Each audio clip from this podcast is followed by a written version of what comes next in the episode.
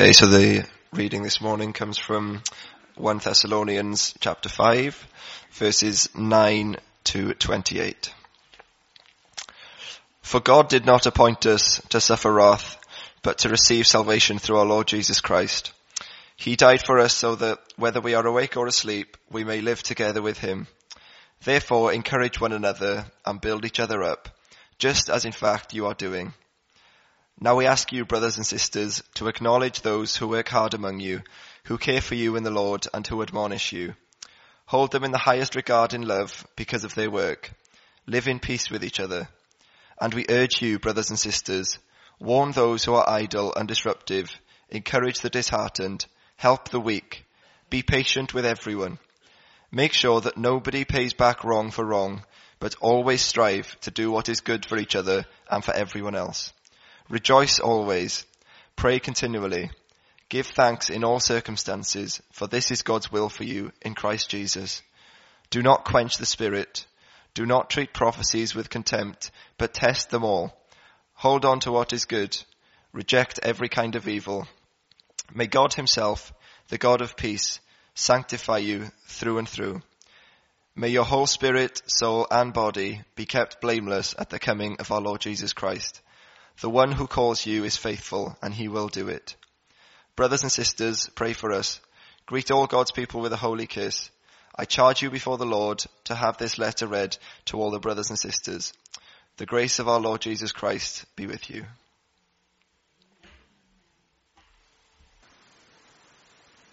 Amen. Let's pray. Heavenly Father, we thank you so much for your precious word, Lord. We thank you, God, once again that we live in a country, Lord, where we can actually access your word and we can read it. Father God, forgive us for the times where we take it for granted, where we don't pick it up when we should, Lord. Help us this week to make it our go-to, Lord. Help us to be the first thing we think of in the morning and the last thing we think of at night and all throughout the day, Lord. We just thank you, Jesus, for your word, which is our daily bread. I just pray now, Father God, for this time. I just pray, Father, that you will speak through me, Lord. But I pray, Father, that if there's anything you don't want me to say, Jesus, I pray it won't pass my lips, Lord. Because all the glory goes to you. I just thank you, Jesus, for who you are. In your precious name. Amen. Amen. So there's a saying that goes like this. You can pick your friends, but you can't pick your family. And those who grew up with brothers or sisters will know that it's not always easy. Arguments over silly things, maybe jealousy, taking each other for granted, and that classic sibling rivalry are commonplace in the vast majority of families. But, as my mother told my sister and I growing up, when you have a sister, you will always have family. When we chose to follow Jesus, 1 John 3 verse 1 says that God adopted us into his family. And we became his children and he became our heavenly father. And this is a wonderful expression of his intimate love for each and every one of us individually. And we still find that our adoptive heavenly father is generous. And he's not just adopted us, but billions of other people as well. And as we join a church and we meet our new church family, we soon find they are quite an interesting mix of people. And we discover that sometimes living together, as with our earthly families, is not always a cakewalk. It's not always the easiest. However, we need each other to function. And when we function properly, we will be effective in bringing God's hope and love to a community in desperate need. The truth is that in this mission to make Jesus known in a difficult world, we very much need each other. We all have a role to play. We are all valued people. So in this new series, we'll be looking at the body of Christ, of God's church. And we'll be looking at, looking at functioning together as one. So this morning, we're going to be looking at, as we said before, as encouragement at encouragement in the body of Christ and how important that encouragement actually is. So for this morning's study, as we've listened to, we'll be using 1 Thessalonians 5 as our text. So let's dive in. To set the scene, 1 Thessalonians is a letter written by the Apostle Paul, and he was writing to a newly formed church in Thessalonica, which was an ancient city in Greece. Now, Paul travelled there in his missionary journey in approximately AD 51 to share the gospel with the people living there. And the city of Thessalonica was a was a place with a population of about 200,000 people. And it was a city of great trade. There was a lot of things going on there. And the city was also popular for Jews. And there was a synagogue there. So this was a good place to share the gospel.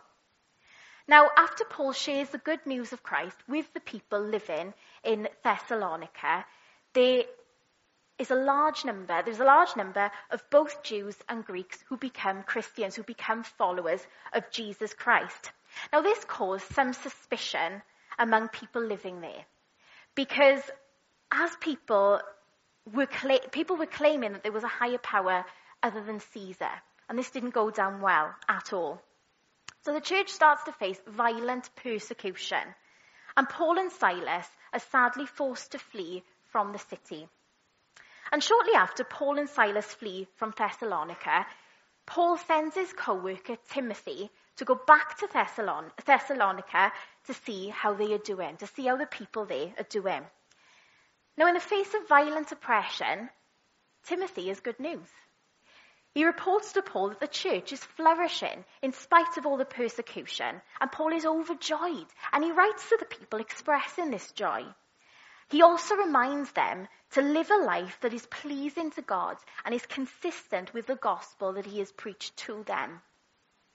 In the face of great persecution, Paul encourages the people to put their hope in Jesus and in his return. So in 1 Thessalonians 5, our text today, Paul is writing to the church, telling them to keep on going, to keep living a life worthy of the gospel, to keep strong in the face of intense, violent persecution, to keep their hope in Jesus Christ. And he encourages them to live their lives as if Jesus were coming back that same day, to go against the grain of the culture. And so if you're living that life, you'll be ready to welcome him when he returns. So he writes to the church to keep on encouraging each other and build each other up. He tells them to hold their leaders with the highest regard. He tells them to warn those who are being idle and disruptive. He tells them to help the weak, to be patient, to strive to do good for each other, to rejoice, to pray, to give thanks, and more. So the church needed this type of encouragement to keep going. They needed it. So my first point this morning is that in the face of persecution, however severe or however mild, our encouragement as a church needs to come from hope in Jesus Christ. Our encouragement as a church needs to come from hope in Jesus Christ. So just like the Thessalonians, the church around the world today is heavily persecuted. A couple of weeks ago in our Inspire youth group on a Tuesday, we learnt about the persecution faced in, faced in countries across the world today. And there's some shocking statistics out there. I'd encourage you in your time to have a look at Open Doors and see what kind of persecution our brothers and sisters are dealing with across the world. It turns out that the Christians in North Korea would be able to relate to the church in Thessalonica very easily. Now, North Koreans like the Thessalonians, have to acknowledge that no one is a higher authority than the person in power. And in North Korea, any suggestion that there is a higher authority than their leader, Kim Jong, Kim Jong-un, is dealt with straight away. This means the faith in Jesus Christ is out of the question for those who want to keep their life. And there are currently tens of thousands of Christians imprisoned in horrendous labour camps and Christians out there face imprisonment, torture, and death. Our brothers and sisters in Christ. Now, in the country of Somalia, which is another persecuted country, if you are even suspected, suspected of being a Christian, you can be killed on the spot. Now, the church in Thessalonica flourished in spite of violent persecution. And we are seeing this around the world in our persecuted churches today. We are seeing that they are growing at a rapid rate. So, what keeps them going? What kept the Thessalonian church going? What keeps God's children going in the face of persecution? There's a really powerful story written in Christian apologist Ravi Zacharias' book, Walking from East to West, about a man called Pham Hien, who had been a translator for Mr. Zacharias when he was ministering in Vietnam in 1971. They parted ways and they met with each other many years later. And after inquiring about Mr. Hien's life, Hien told Mr. Zacharias this story. It turns out that after Vietnam fell, Hien was imprisoned on accusations of helping the Americans by interpreting for missionaries and for the American troops. His jailers tried to indoctrinate him against democratic ideals and against his Christian faith. And he was forced to read only communist propaganda, so people like Marx and Engels. And after a year and a half of mental torture, he said, All right, I'm not going to believe in God anymore. I'm going to, disavow that God actually exists. And Hien was determined that when he woke the next day, for the first time in his life, he wasn't going to pray. So he woke up the next day, and like he had promised the night before, he didn't pray. So the same day, Hien was given the dreaded chore of cleaning the prison toilets. And as he cleaned out a tin can overflowing with paper, his eye caught what seemed to be English printed on a piece of paper, and he hadn't read English in so long. So he grabbed it and he washed it and he put it in his pocket really quickly before anyone saw him. And when it was at night, he got under his mosquito net and he pulled out the piece of paper. And on the piece of paper, he read the words Romans 8. And trembling, he began to read, And we know that in all things God works for the good of those who love him and who have been called to his purpose. What then shall we say in response to these things? If God be for us, who can be against us? Who shall separate us from the love of Christ? Shall trouble or hardships or persecution or famine? In all this we are more than conquerors through him that loves us. Neither death nor life, neither angels nor demons, neither the present nor the future nor any powers, neither height nor depth nor anything else in all creation will be able to separate us from the love of God that is in Christ Jesus our Lord. And he then got on his knees and he wept. And with tears running down his face, he said, God, you wouldn't let me get out of your reach for 24 hours. Forgive me. From then on, he then asked if he could clean the prison toilets again. And it turned out that a commander had been given a New Testament some time ago from missionaries, and he was using it as toilet paper. He then would wash the paper, clean it off, and read it. While he was in prison, he collected the entire book of Romans. So in the darkness, in the midst of persecution, in our weakest moments, in the times we feel like giving up on Christ, it's His encouragement that pulls us through. We need to be encouraged in our faith. We need to be encouraged in this truth. Just like the church in Thessalonica were, just like Hien was in a prison cell in Vietnam, just like the persecuted churches around the world, when things get dark, when we don't understand, look up. Look up and see that God is greater. God will not let you go. In Christ Jesus, there is endless hope. In Christ, there is hope of eternal life. There is hope that one day there will be no pain, no suffering. There is encouragement knowing that Christ Jesus has been with us in our suffering too. Jesus was persecuted. Jesus was beaten. Jesus was abused physically and verbally. Jesus was scourged. Jesus was nailed to the cross for our sin. Jesus is with us in suffering. God says in Isaiah 43 verse 2, love this passage of scripture, when you pass through the waters, I will be with you. Now you can't be encouraged if there's nothing to hope for. If there's no hope, life is pointless. Where's your hope this morning?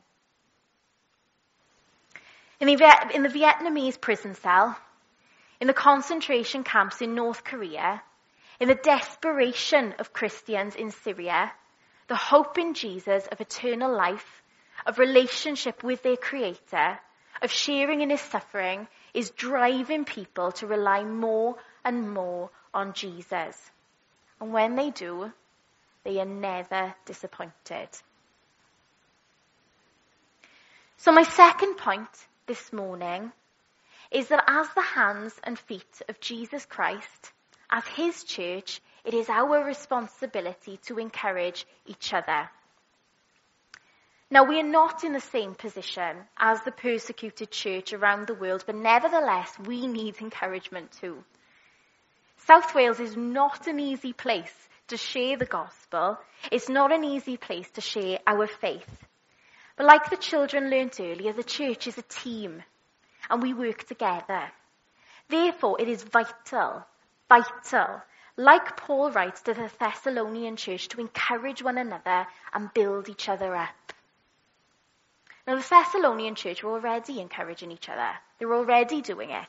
They were building each other up in the faith. They were already doing so because Paul writes to them to keep on doing this.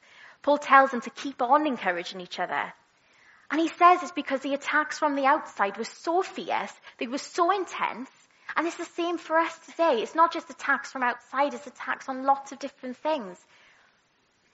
It's attacks in circumstances, it's attacks in our health. All these different attacks mount up. And if you don't have support from your brothers and sisters in Christ, it is easy to give up and walk away. The fact is that when we are attacked from the outside, we need our church family support. We need their encouragement. We need each other when we're at our lowest point, when we're struggling to keep our head above water. We need that person to come alongside us and encourage us with the love of Christ. Encourage us that there is hope in Jesus, that He's not abandoned us. We need encouragement when the doubts come.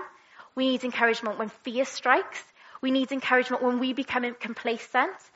We need encouragement when we drift into areas of sin, when we think we've done a bad job or something.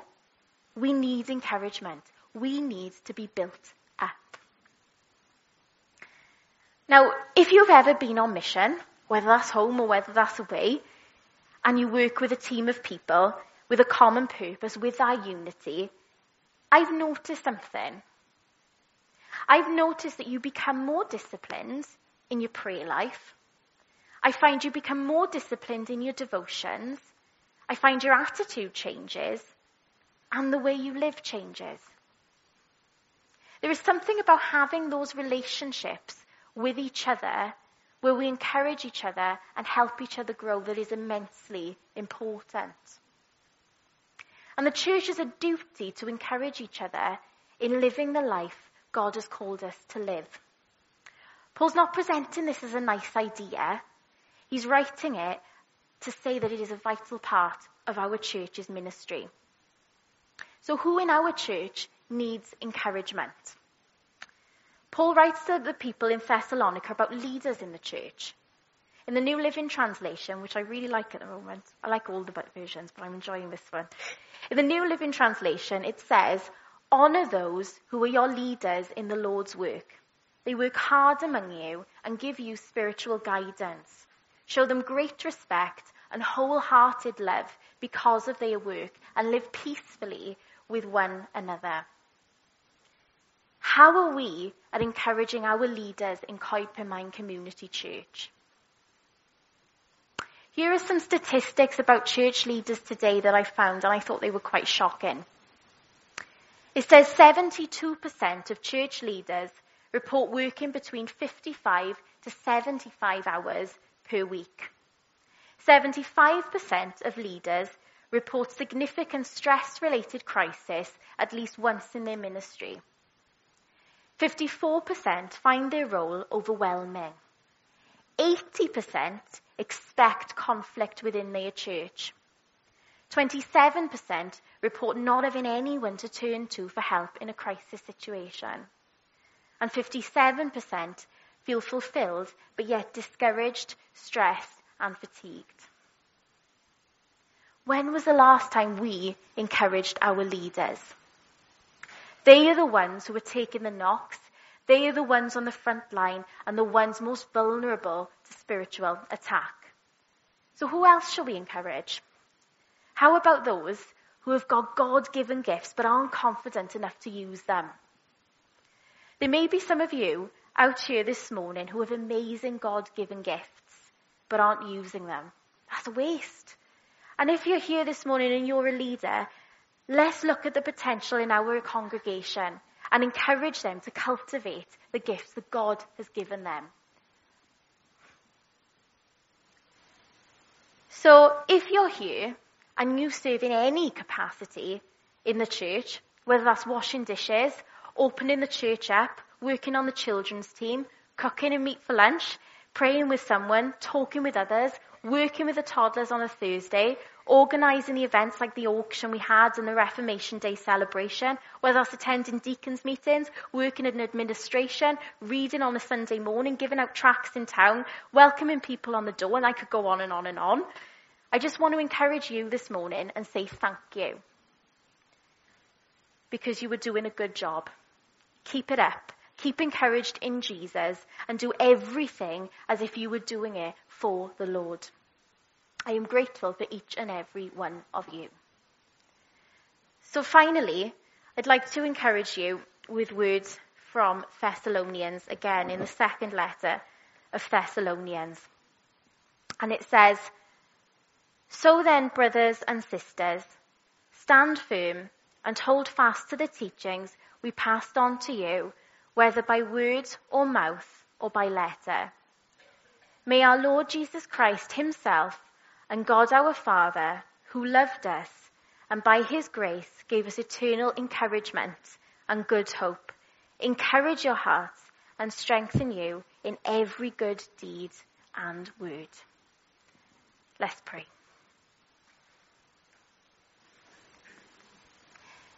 Heavenly Father, we thank you so much that you are the God of encouragement. You encourage us when we are at our lowest points, Lord. We thank you that you encourage us every day. We thank you that you encourage us when we see the sunrise, Lord, when we read your word, when we hear about you, when we sing your praises, Lord. We thank you for that encouragement. I just pray, Father God, that yeah, we will, we will be a church of encouragement. That we will pick people up if they are hurting, that we will see where people need encouraging. I just thank you, Father God, once again for all you're doing in this place. But Father God, I just thank you that you encourage us in these areas, Lord, because we wouldn't be able to do any of it if it wasn't for your encouragement. We just thank you, Jesus, for all that you are and all that you do. In Jesus' name. Amen.